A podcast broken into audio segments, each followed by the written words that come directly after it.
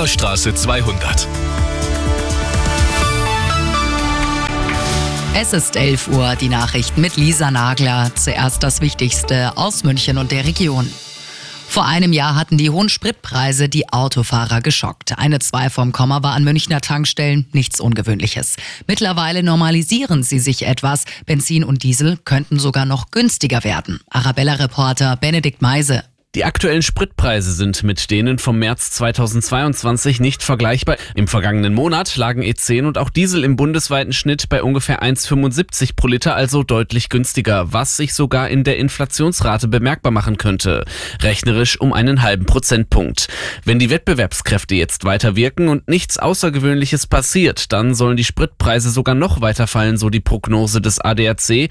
Dass sie wieder weiter steigen, ist eher unwahrscheinlich wissen, was die Kollegen verdienen. Einen Anspruch darauf sollten Angestellte in Zukunft auch in kleinen Unternehmen haben. Das fordert die Antidiskriminierungsbeauftragte des Bundes Ataman im Redaktionsnetzwerk Deutschland. Morgen ist der sogenannte Equal Pay Day. Er macht auf die Lohnlücke zwischen Männern und Frauen aufmerksam.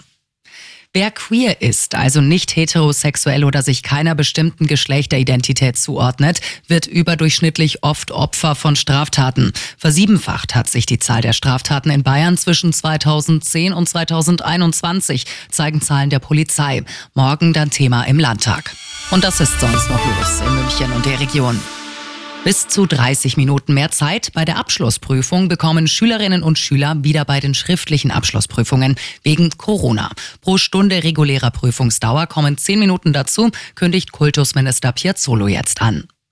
Und der Widerstand gegen den Brenner Nordzulauf von Grafing bis Kiefersfelden bleibt. Mehrere Protestaktionen hat es am Wochenende in den Landkreisen Ebersberg und Rosenheim wie in Ilkhofen oder auch Ostermünchen gegeben. Mit Fackeln und Manifesten haben sich Anwohner gegen die rund 60 Kilometer lange Bahnstrecke gewehrt.